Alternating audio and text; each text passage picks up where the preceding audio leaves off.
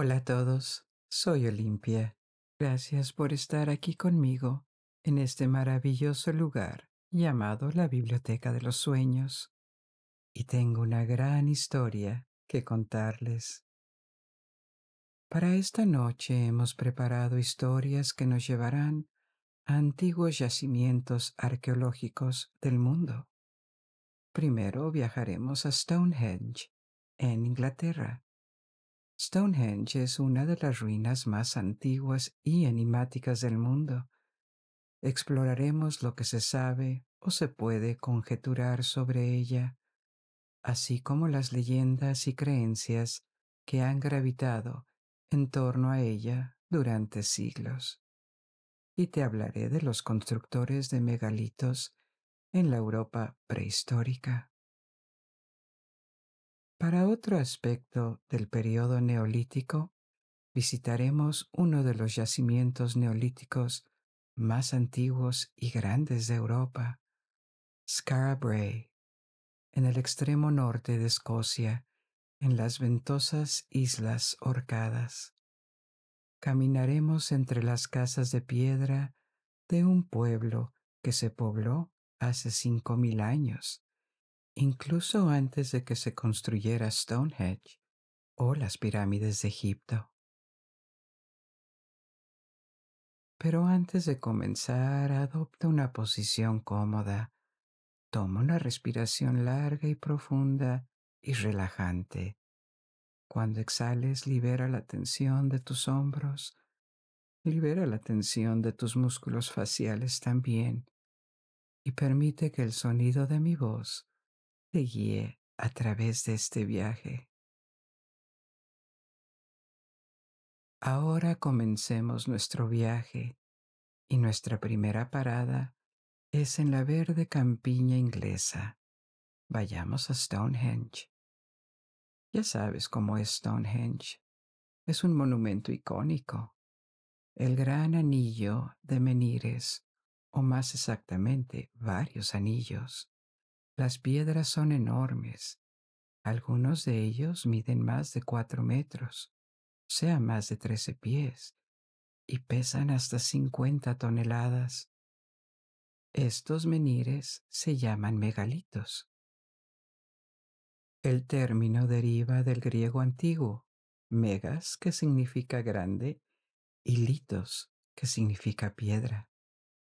Volveremos a los megalitos en un minuto porque son los restos más visibles del periodo neolítico y de la edad de bronce en Europa, y hay muchos sitios megalíticos.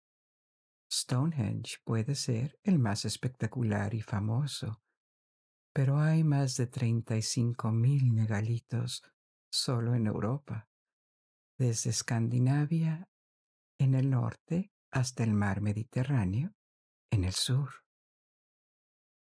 Stonehenge no es una estructura aislada.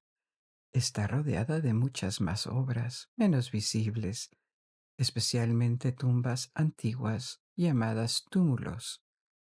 También vamos a explorar esto. La comprensión de Stonehenge, cuándo fue construida, por quién y por qué, ha progresado enormemente desde el siglo XX pero sigue siendo bastante misterioso. Hay muchas teorías diferentes al respecto, que es otra cosa que vamos a discutir esta noche. ¿Era un templo, un lugar para ceremonias, un observatorio astronómico? La verdad es que hay pocas certezas y podrían haber sido varias de estas cosas a lo largo de milenios, porque mucho después de que sus constructores se hubieran ido, Stonehenge continuó siendo utilizado, fascinado y planteado preguntas. Así que tomemos las cosas una a la vez y volvamos a los orígenes. ¿Cuándo se empezó a construir el monumento? Esto fue hace unos cinco mil años, tres mil años antes de Cristo casi al mismo tiempo que aparecieron las primeras civilizaciones en Mesopotamia, China y Egipto. Stonehenge fue construido y reorganizado varias veces durante un periodo de 1500 años por diferentes pueblos. Los primeros pobladores de un grupo de culturas conocidas como los pueblos de Windmill Hill. Alrededor del año 3000 a.C. Estas personas practicaron un estilo de vida seminómada durante el neolítico, la nueva agricultura. Criaban ganado, pero no eran del todo sedentarios. Vivieron durante un periodo de transición entre cazadores y recolectores, y sociedades agrarias haciendo un poco de ambos, y construyeron estructuras, especialmente tumbas.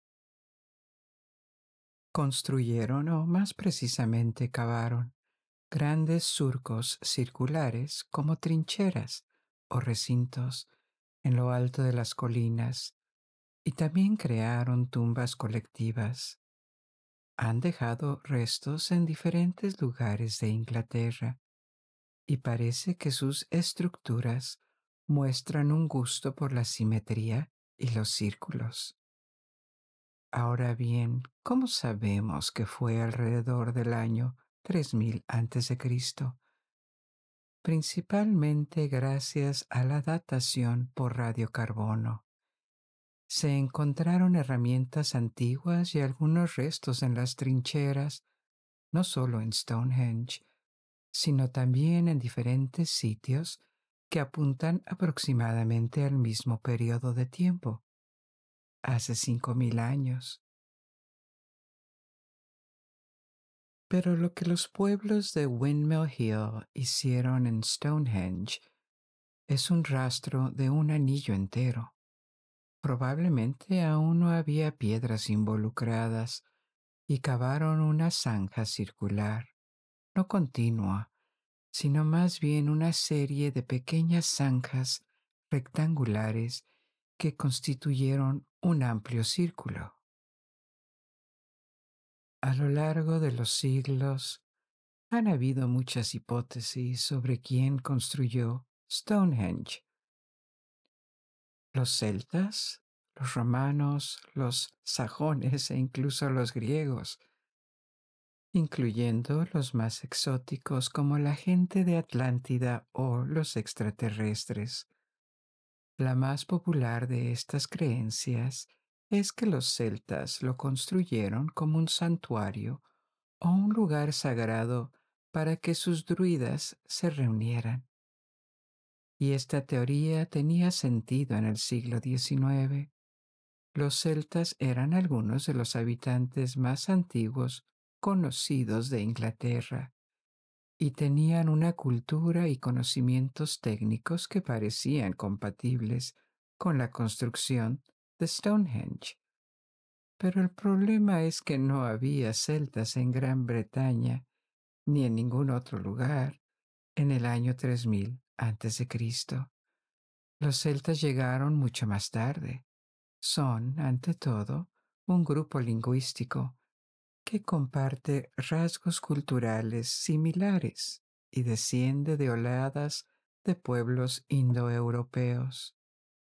Estos pueblos indoeuropeos procedían probablemente de una gran región al norte del Cáucaso y de Ucrania desde donde se extendieron en muchas direcciones, al norte de la India, a Persia y a casi toda Europa a lo largo de siglos y siglos. No encontraron tierras vacías cuando llegaron a estas regiones. Probablemente se mezclaron con los lugareños, o los reemplazaron, o compartieron espacio. Es difícil saber exactamente cómo se desarrollaron las cosas en cada región. Por ejemplo, en Italia cohabitaron con tribus itálicas que fundaron la ciudad de Roma, donde los pueblos indoeuropeos, los etruscos, que vivían al norte de Roma en el centro de Italia, muy probablemente no estaban según su idioma.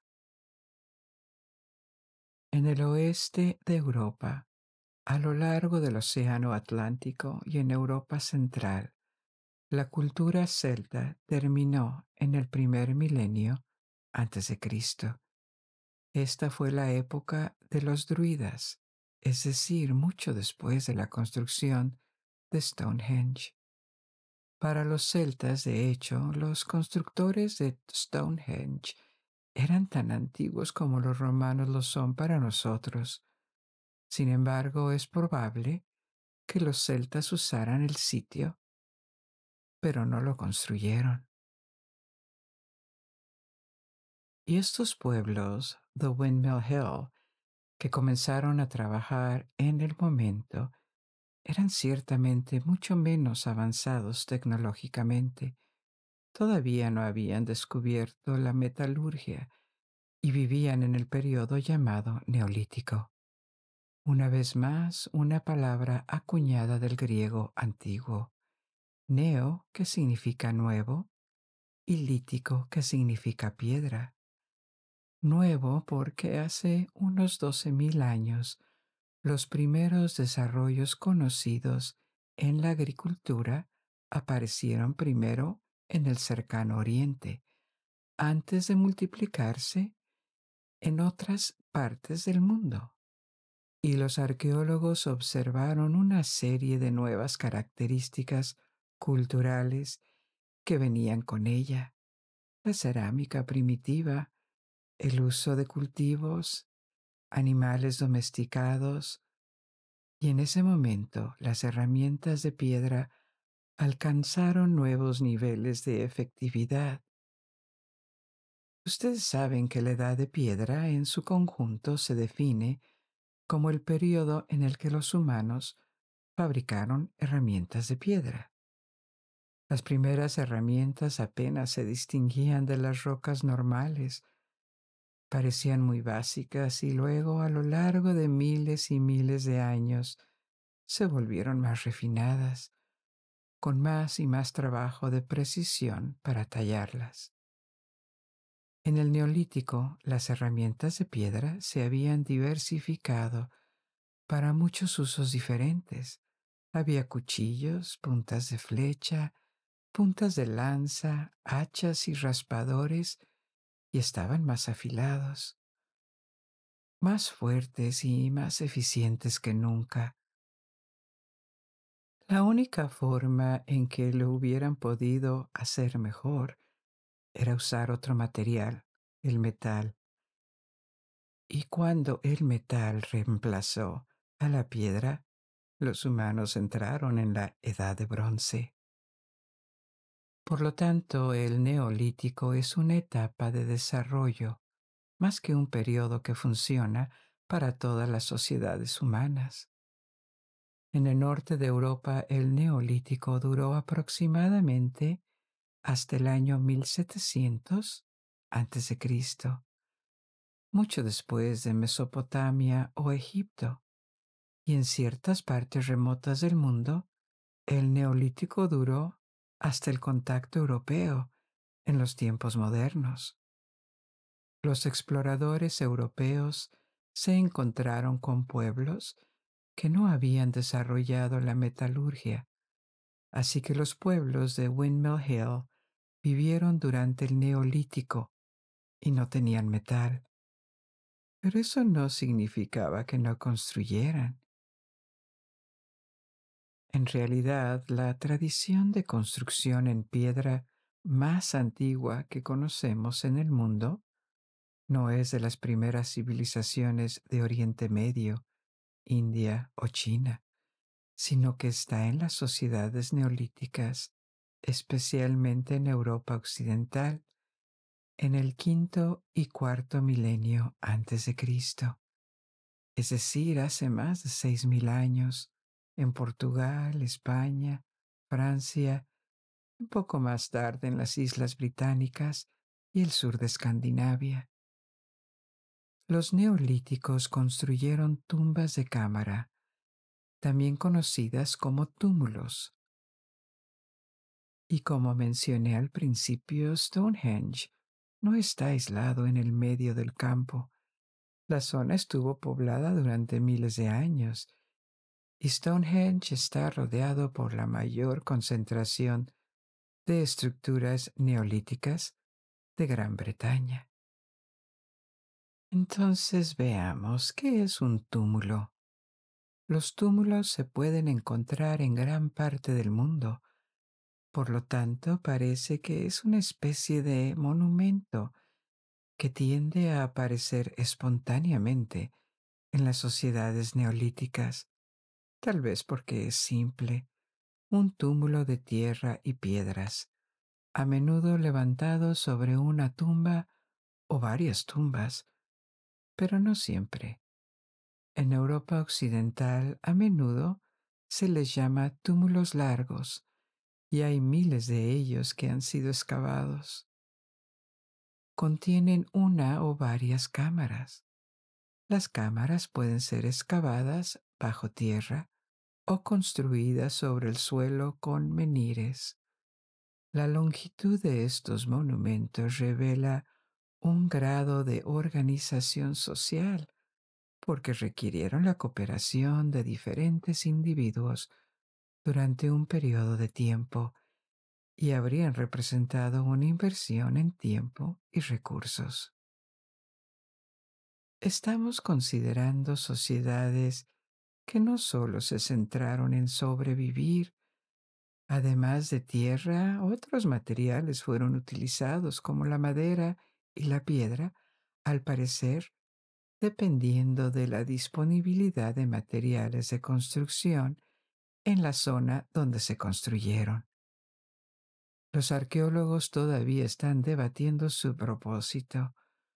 Una teoría es que eran sitios religiosos, tal vez dedicados a la veneración de los antepasados, o podrían haber sido marcadores territoriales aparecieron en sociedades que estaban en transición hacia la agricultura y una vida más sedentaria, por lo que tal vez delimitaron áreas controladas por diferentes comunidades.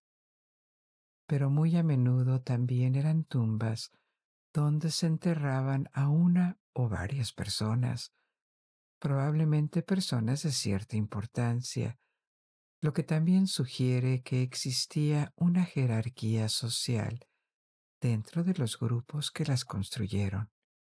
Hay túmulos largos en muchos tipos diferentes de entornos, algunos en áreas boscosas, donde permanecían ocultos, y otros en lugares visibles, como en las cimas de las colinas.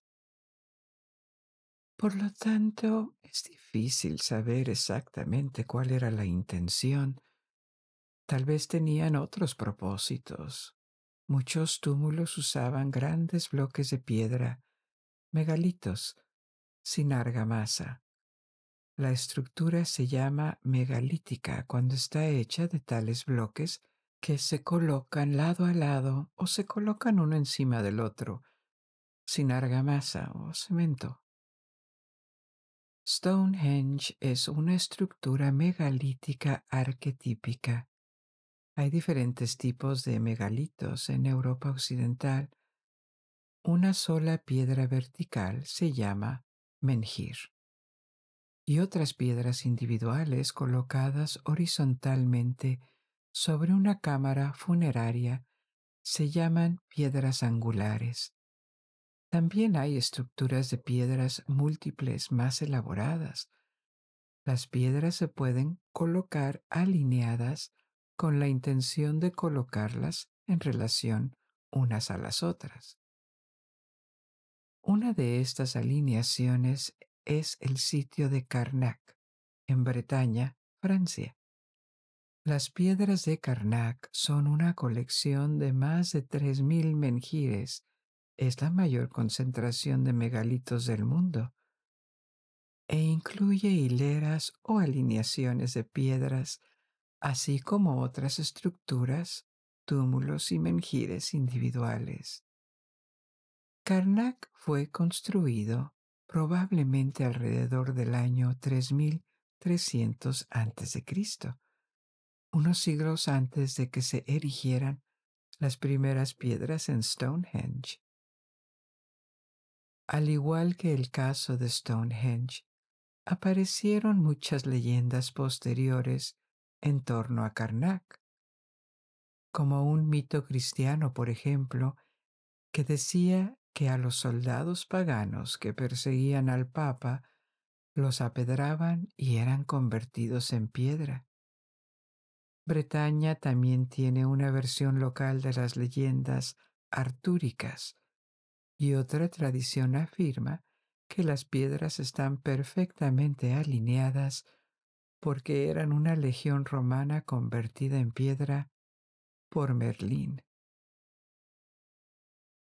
Aparte de las alineaciones, otro tipo de estructura megalítica son los círculos de piedra. Cuando miremos más de cerca las distintas partes de Stonehenge, veremos que contiene un círculo de este tipo. Pero hay otros ejemplos en los árabes, en Polonia, en Francia y Gran Bretaña, como las piedras de Rollright en Oxfordshire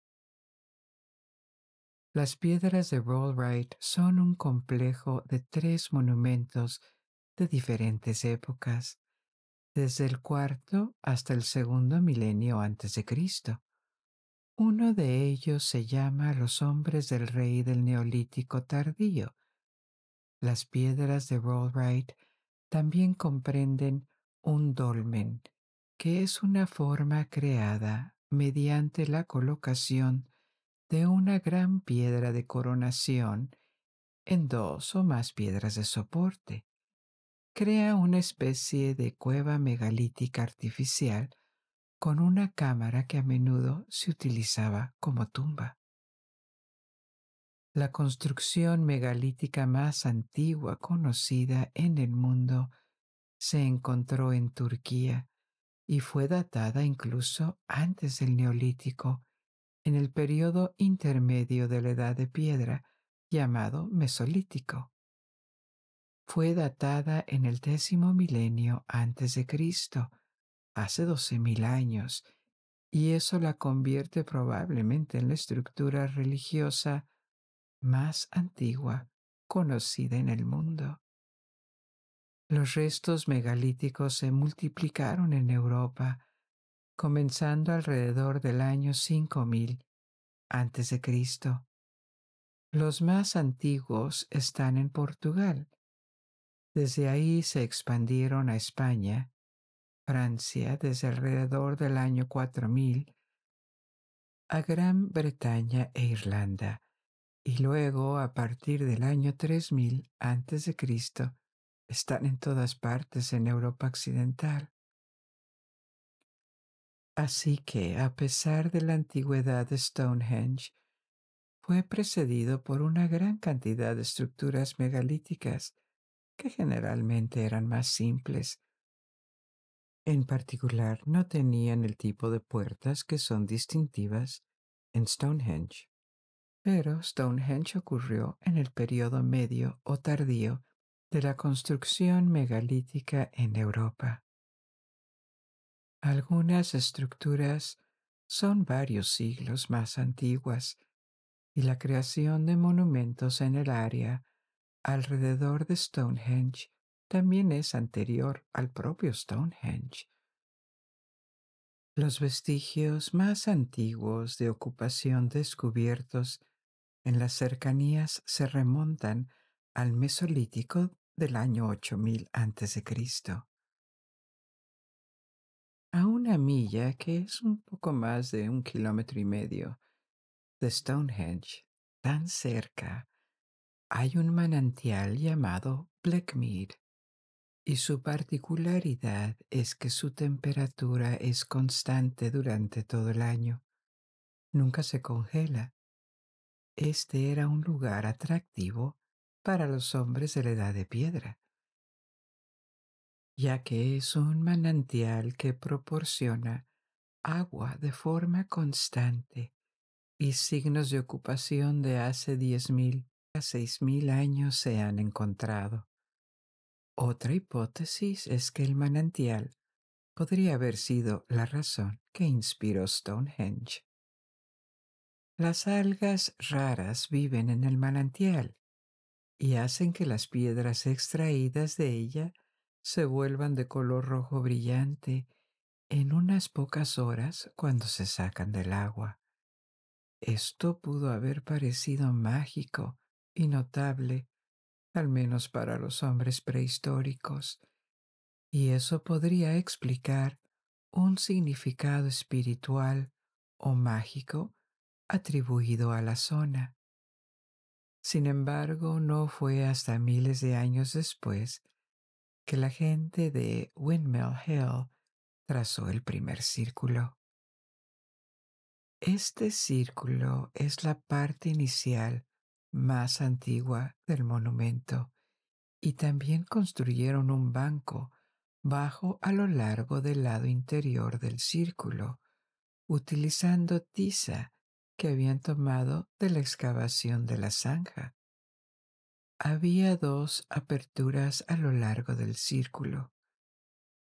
Una entrada grande al noroeste y otra más pequeña al sur.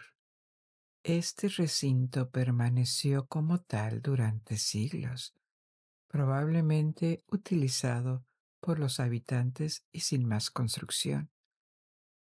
No se conoce con exactitud la finalidad exacta de este recinto, pero debió tener un significado religioso o sagrado porque en el interior de la zanja se colocaron herramientas de piedra, herramientas de sílex y huesos de ciervo y bueyes que fueron descubiertos en el fondo Curiosamente, la datación por radiocarbono indica que estos huesos son mucho más antiguos que los picos utilizados para cavar la zanja, lo que sugiere que deben haberlos cuidado durante mucho tiempo antes de enterrarlos ahí.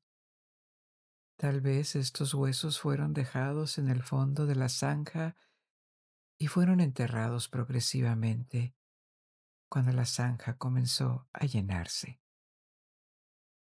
A lo largo del círculo también excavaron más de 50 pozos que pueden haber contenido maderas en pie. Entonces, en algún momento alrededor del año 3000, Stonehenge podría haber parecido un círculo de madera, pero esto no es seguro porque no hay restos de ellas. En estas fosas se encontraron los restos cremados de individuos, entre ellos hombres, mujeres y niños. No sabemos si fueron enterrados aquí para ser honrados, para cuidar el círculo, para ser protegidos por él, o si fueron sacrificados por una razón desconocida. Otros trazos descubiertos dentro del círculo indican la posibilidad de más madera en el interior, en la entrada y en varios lugares dentro del anillo. Este círculo exterior, que todavía existe hoy en día, es bastante grande. Mide unos 360 pies de diámetro, que son aproximadamente 109 metros. Cuatro siglos más tarde, alrededor del año 2600 a.C., los constructores abandonaron la madera y la sustituyeron por piedra, comenzando a dar a Stonehenge el aspecto que conocemos hoy en día. Usaron piedras azules de Pembrokeshire, en Gales, lo cual es casi increíble porque las canteras están a 150 millas, que son 241 kilómetros de Stonehenge. Los rastros de extracción humana de rocas exactamente similares en Pembrokeshire tienden a demostrar que lo hicieron. Se cree que trajeron las piedras levantándolas sobre hileras de troncos para poder hacerlas rodar miles de kilómetros hasta el sitio. También es probable que se tomaran piedras y piedras más pequeñas de otros monumentos para construir Stonehenge. Pero aún así, este es un logro asombroso que requirió mucha planificación. Una de estas piedras traídas al sitio alrededor del año 2600 a.C. se llama la piedra del altar. No sabemos si en realidad era un altar, pero veremos el interior de Stonehenge más adelante. Durante el mismo periodo, la entrada noroeste, la más grande de las dos, se ensanchó y como resultado se alineó con la dirección del amanecer y atardecer del solsticio de verano. Este es un elemento que sugiere fuertemente que había una dimensión astronómica en Stonehenge, al menos desde este punto. También muestra que fue construido en relación con el mundo en general, y no solo como un monumento centrado en sí mismo. Otra piedra de la misma época colocada fuera de la entrada es la piedra del talón, y esta es realmente impresionante.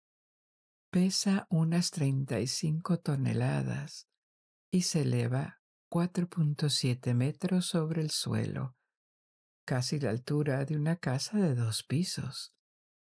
Esta piedra del talón se encuentra dentro de la avenida Stonehenge, que mide casi tres kilómetros, o sea, casi dos millas, y conecta la entrada al río Avon. Esta avenida también fue construida en el mismo periodo, alrededor del 2600 a.C. Consiste en zanjas paralelas y la construcción se intensificó después del 2600 a.C., durando hasta el 1600 a.C. Esto significa que se necesitaron 15 siglos para construirlo. Desde el año 3100 a.C., cuando la gente de Windmill Hill trazó el primer círculo, hasta el año 1600 a.C. aproximadamente. Esto es aproximadamente la misma diferencia de tiempo entre nosotros y la caída del Imperio Romano. Y durante este largo periodo de tiempo la mayoría de las piedras fueron traídas y reorganizadas varias veces pero no solo por los constructores iniciales. Recordarás que el recinto inicial fue trazado por los pueblos de Windmill Hill, pero no está claro exactamente cuándo. Pero su rastro se perdió en el tercer milenio antes de Cristo. Hacia el año 2000 antes de Cristo, los nuevos habitantes de la zona eran el pueblo Beaker o Beaker campaniforme, que llegó al continente con características culturales diferentes en comparación con sus predecesores. Enterraban a sus muertos con pequeñas tazas o vasos de campana de cerámica. He ahí su nombre y sus armas. También parecían prestar más atención a enterrar a sus muertos individualmente en lugar de tener grandes fosas comunes, multiplicaron las tumbas individuales más pequeñas. Además, se creía que sus estructuras sociales eran más complejas que las de sus predecesores y tenían conocimientos empíricos de conceptos matemáticos. Se cree que adoraban al sol. Varios arqueólogos creen que fueron ellos los que alinearon Stonehenge con eventos solares como los solsticios de verano e invierno. Los pueblos Beaker campaniforme se encontraban en la confluencia del Neolítico y la Edad de Bronce y comenzaron a introducir utensilios de metal. Al igual que sus predecesores, eran un grupo cultural probablemente de varias tribus, con pocas variaciones culturales entre ellas. La gente de Wessex llegó más tarde. Fue una cultura final para trabajar en Stonehenge. A mediados del segundo milenio antes de Cristo, en la época en que el antiguo Egipto estaba cerca de su apogeo y aún faltaban siglos más para la aparición de civilizaciones en Europa con ciudades o con un sistema de escritura. Pero la gente de Wessex estaba bastante avanzada en su momento. Practicaban el comercio, dominaban la metalurgia del bronce y producían muchos más artículos en comparación con las culturas anteriores. Esto indica una elevación en su nivel de vida. Se cree que son ellos los que dieron el toque final a Stonehenge. Pero volviendo a la construcción, una de las características más famosas de Stonehenge es un anillo de piedra vertical coronado por una línea continua de dinteles. Este fue erigido en el centro del sitio a mediados del tercer milenio. Las piedras verticales son enormes, pesan hasta 25 toneladas cada una y pueden provenir de otra cantera más cercana a Stonehenge, a 25 millas de distancia que son aproximadamente 40 kilómetros. Los dinteles no se colocaban sobre las piedras al azar. Las piedras verticales se tallaban y se ajustaban entre sí mediante un método llamado unión machiembrada, que se utiliza en el parquet, por ejemplo, cuando se colocan diferentes tablas entre sí por el borde y las piedras del dintel también estaban ligeramente curvadas para suavizar el aspecto circular del monumento. Dentro del círculo había estructuras aún más grandes. Cinco puertas de piedra hechas de dos piedras verticales y un dintel.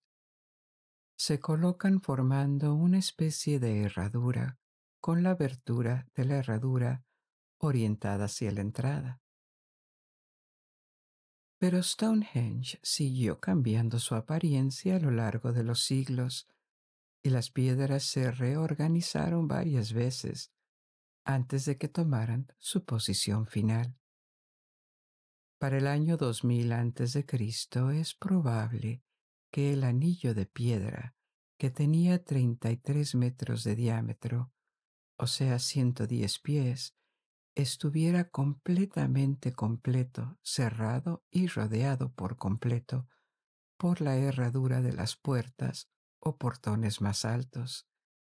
Pero en la última fase se eliminó la sección noroeste del anillo, por lo que en lugar de un anillo se convirtió en una segunda herradura más grande, también orientada hacia el amanecer en verano y el atardecer en invierno. Hay tallas en varias piedras, probablemente del periodo tardío, y parece que después del 1600 a.C., el monumento ya no fue reordenado ni ampliado con nuevas piedras. A lo largo de los siglos, nuevas oleadas de migrantes o invasores llegaron a Inglaterra la cultura celta dominó el primer milenio antes de Cristo. Luego vino el imperio romano, las tribus germánicas como los sajones y los normandos en la Edad Media. Y Stonehenge obviamente no fue olvidado, porque es imperdible. y desarrolló una vida propia a lo largo de los siglos, siendo adaptado y estudiado por diferentes grupos. Ninguna de las culturas que lo construyeron tenía un sistema de escritura, por lo que no hay testimonios disponibles, y la única forma de aprender sobre él es estudiar el sitio en sí, los pueblos que lo construyeron y otras culturas megalíticas. Para los seguidores de estos constructores del Neolítico y de la Edad de Bronce, Stonehenge debió parecer extraordinariamente impresionante. Para los celtas, que tampoco tenían un sistema de escritura y vivieron ahí mil años después del final de la construcción, deben haber parecido restos dejados por los dioses. Los celtas nunca desarrollaron una arquitectura monumental de piedra de este tipo. En muchos aspectos eran más avanzados que sus predecesores en Gran Bretaña e Irlanda, pero a su cultura no le importaba mucho los espectaculares monumentos de piedra. La idea de que los druidas, los sacerdotes celtas, fueron los creadores de Stonehenge apareció en la época moderna. Inicialmente fue una hipótesis de los primeros estudiosos que estudiaron el monumento. Se hizo muy popular y es una creencia generalizada que Stonehenge tiene algo que ver con los druidas dado que las pruebas de radiocarbono han demostrado que es mucho más antiguo, sabemos que no era un sitio druídico, pero sigue asociado con los celtas en la cultura popular. Sin embargo, también es probable, según los restos encontrados en el sitio, que los druidas usaran Stonehenge al menos ocasionalmente.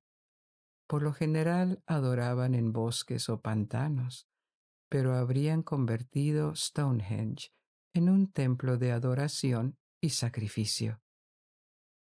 Hay una nueva religión pagana de druidas modernos que se congrega en Stonehenge en el solsticio de verano.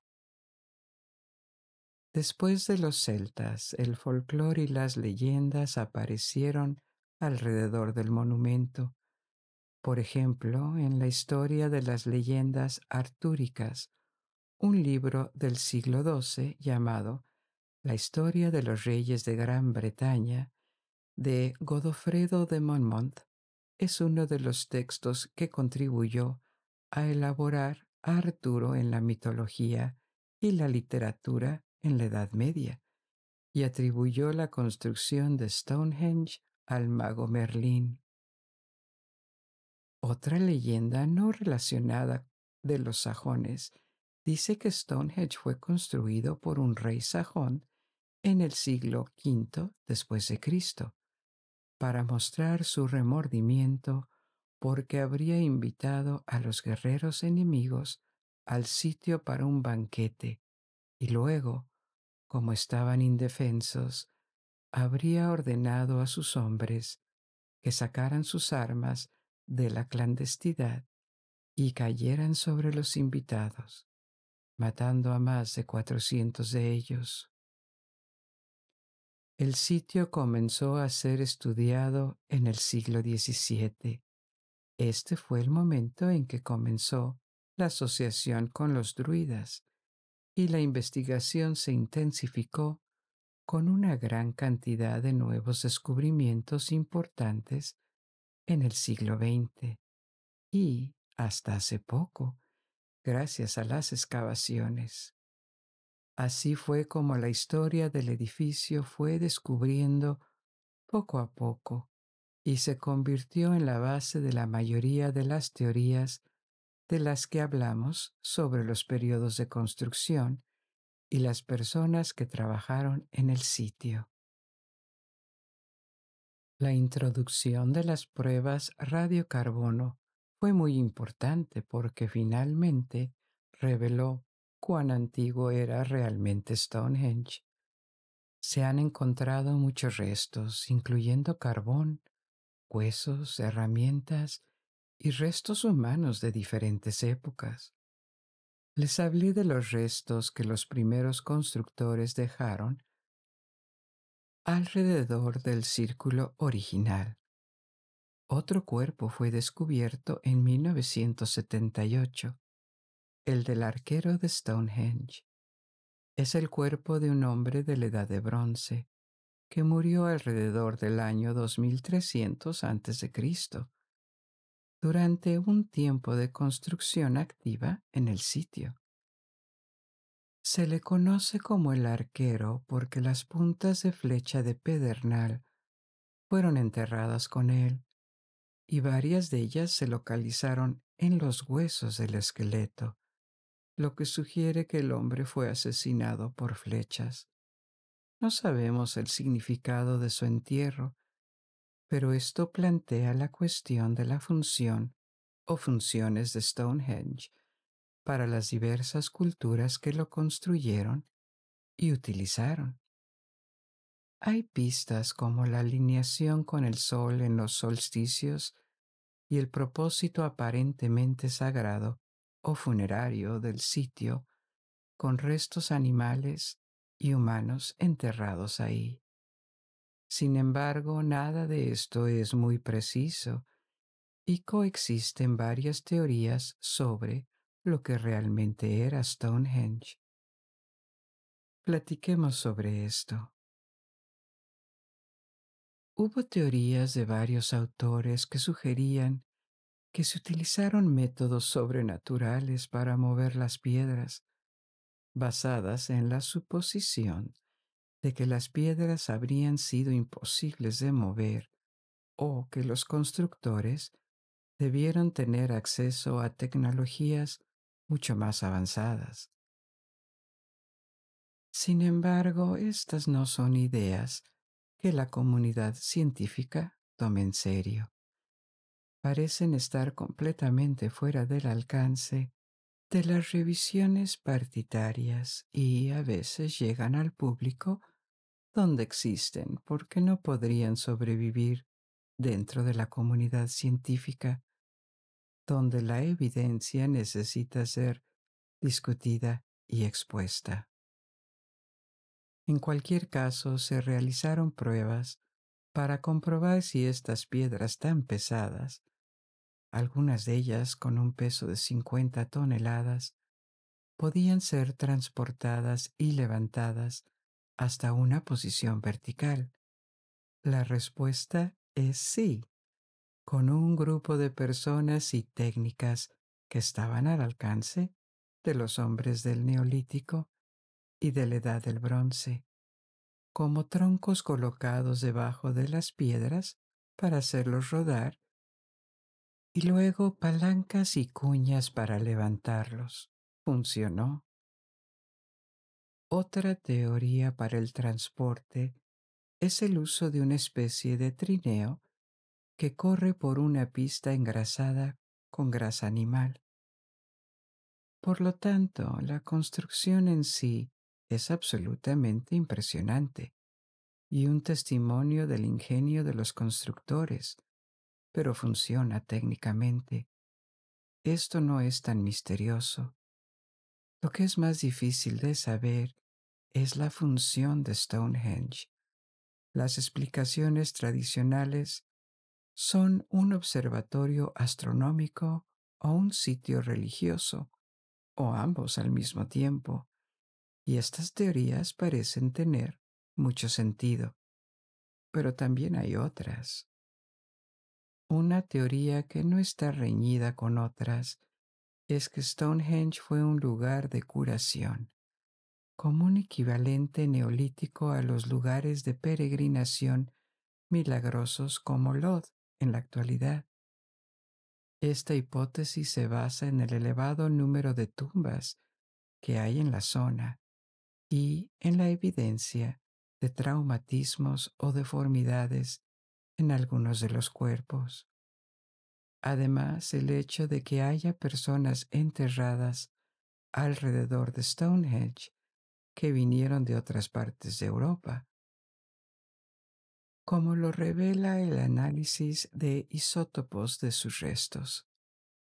Había al menos un adolescente criado cerca del mar Mediterráneo, un hombre de Alemania y varios de Gales o Francia.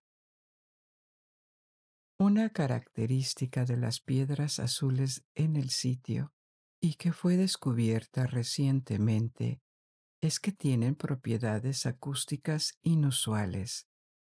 Cuando son golpeadas responden con un fuerte ruido.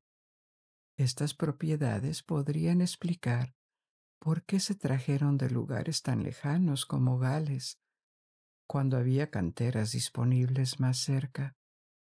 Tal vez estas propiedades acústicas llevaron a la gente a creer que las piedras eran mágicas y tenían propiedades curativas.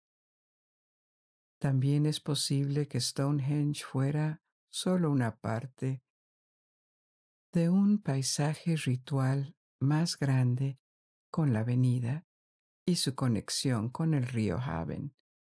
Este complejo puede haber creado un pasaje ritual del mundo de los vivos al mundo de los muertos, y el viaje a lo largo de él habría sido una forma de celebrar a los antepasados. Otra hipótesis es que Stonehenge fue construido como símbolo de unidad y paz, porque en el momento de su construcción, las culturas neolíticas en Gran Bretaña estaban pasando por un periodo de comunicación y unificación. Así que, como ves, el estudio de Stonehenge ha aportado mucha información. También ha abierto nuevas preguntas y el lugar conserva muchos de sus misterios. Pero los hombres del Neolítico no solo dejaron megalitos y tumbas detrás de ellos en la transición de un estilo de vida nómada a uno sedentario. A veces construían aldeas en piedra.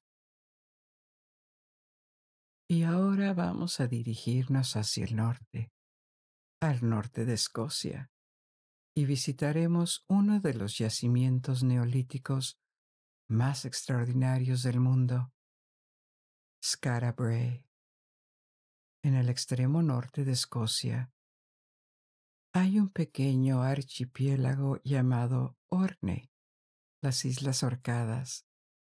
Están a solo 10 millas de la costa de Gran Bretaña y su proximidad hizo que fueran de fácil acceso desde el continente para los primeros habitantes de Escocia.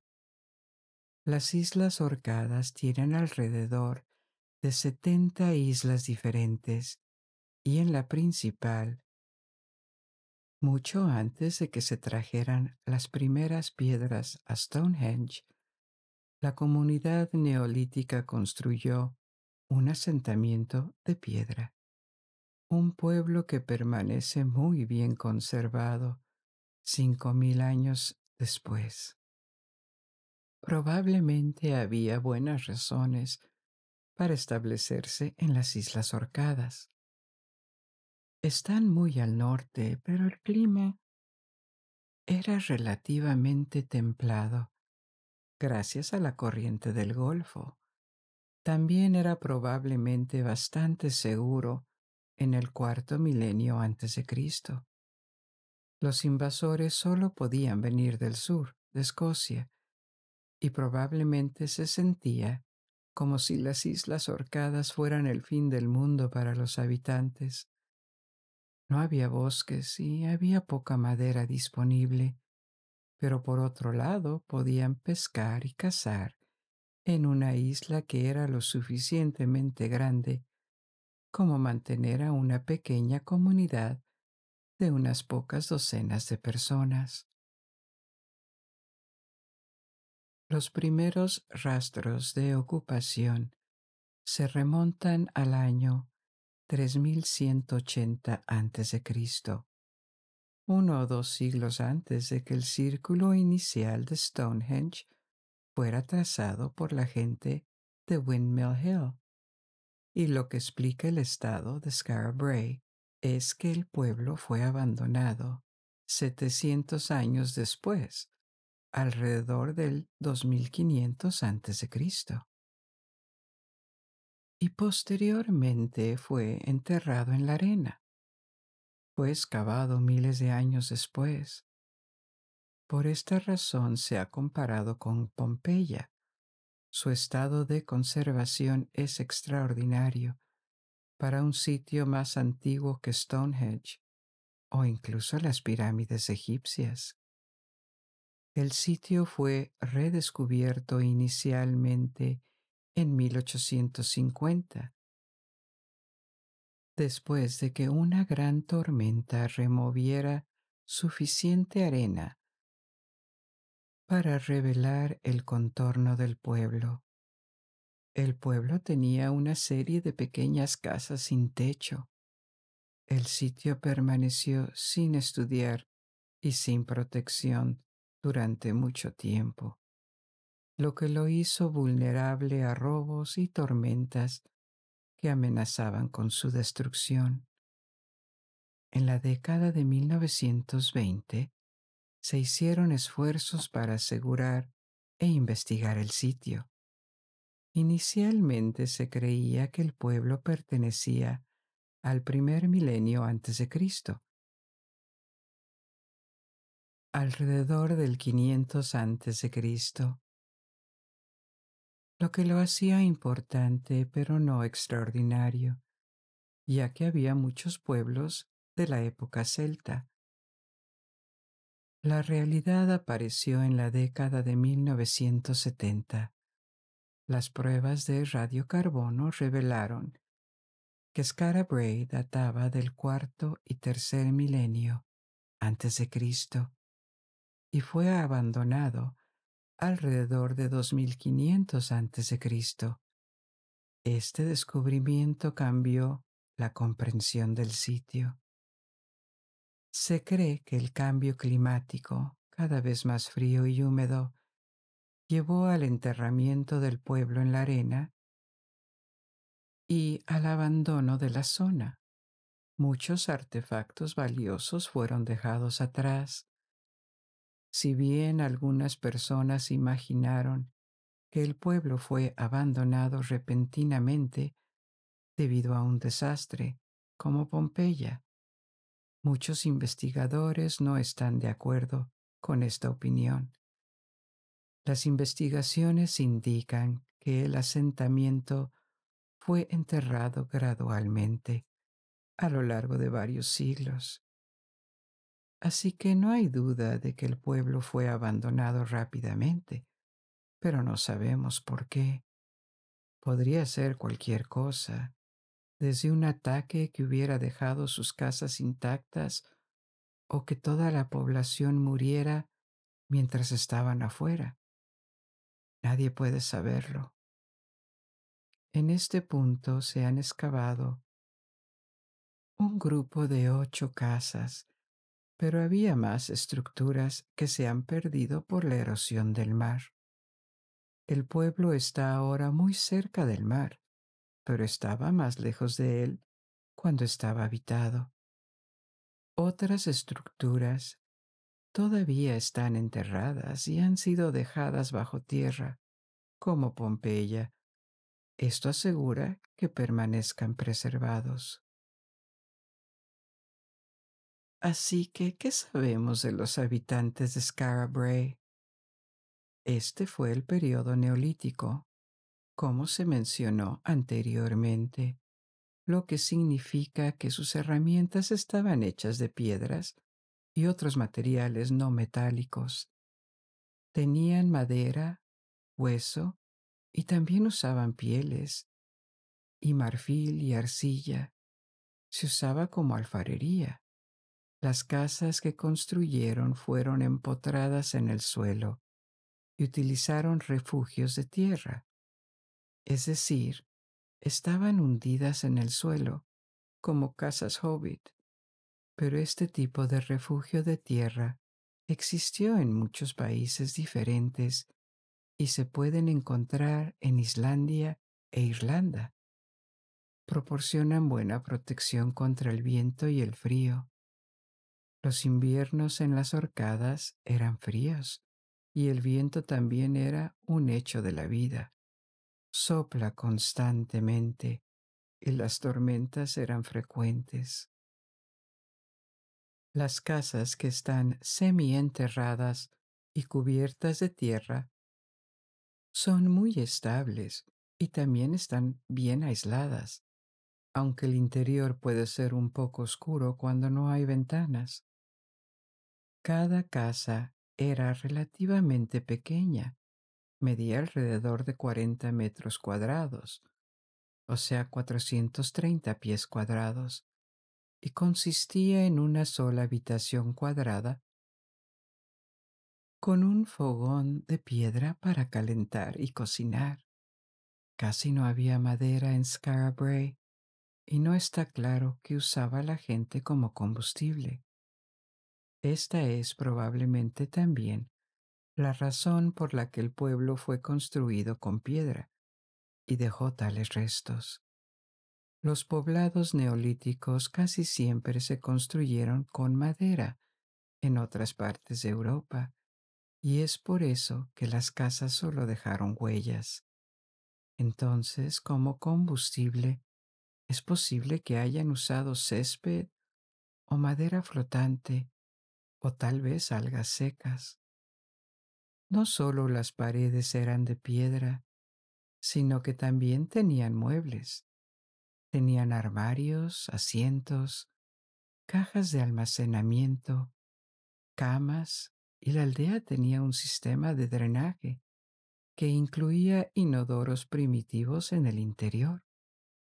La comunidad era muy pequeña, tal vez alrededor de 50 individuos en cualquier momento, y aparentemente también era muy igualitaria porque siete de las ocho casas tenían exactamente los mismos muebles en el mismo lugar. Sugiere que la disposición interior de las casas tenía que seguir reglas muy estrictas y específicas. La octava casa es diferente. No tiene espacio de almacenamiento ni una cómoda como los demás y en cambio se encontraron muchos fragmentos de hueso y pedernal ahí. Esto sugiere que fue utilizado como un lugar para hacer herramientas, un taller para la comunidad tal vez. Los habitantes se dedicaron a la cría de ganado. Se cree que no practicaban la agricultura, pero tal vez lo hicieron en pequeña medida porque se descubrieron semillas de cebada en el sitio. Además, los restos indican que comían mucho marisco, lo cual tiene sentido. Los artefactos y símbolos encontrados en Scarabray también arrojan luz sobre su estilo de vida y la riqueza de su mundo mental. Hay símbolos tallados en dinteles de piedra y postes de puertas, y los símbolos se asemejan a una forma primitiva de escritura rúnica. Lo más probable es que no se tratara de un sistema de escritura, y los símbolos tenían un significado. Revelaron un grado de conceptualización y estética en esta comunidad además de herramientas utilitarias como palas o cuchillos. También tenían una producción de adornos hechos de hueso, artefactos o cuentas o alfileres. Probablemente también se pintaron el cuerpo, una tradición que estuvo muy extendida durante siglos en Gran Bretaña hasta la conquista romana podrían haber utilizado ocre rojo que se encontraba en trozos en el pueblo. La vida era probablemente dura en comparación con nuestro estilo de vida moderno. Pero para los estándares del neolítico europeo, parece que Scarabray era un buen lugar para vivir. El nivel de confort y la longevidad del asentamiento, que duró decenas de generaciones, indican que habían encontrado una forma de vida que funcionaba y aprovecharon al máximo las tecnologías neolíticas y su entorno. Hemos llegado al final de nuestro pequeño recorrido de esta noche. Espero hayas disfrutado de esta aventura y te invite a descubrir y aprender más sobre este tema tan fascinante. Ahora ya puedes dejarte ir y dormir. Y hasta que nos volvamos a encontrar, buenas noches. Duerme bien.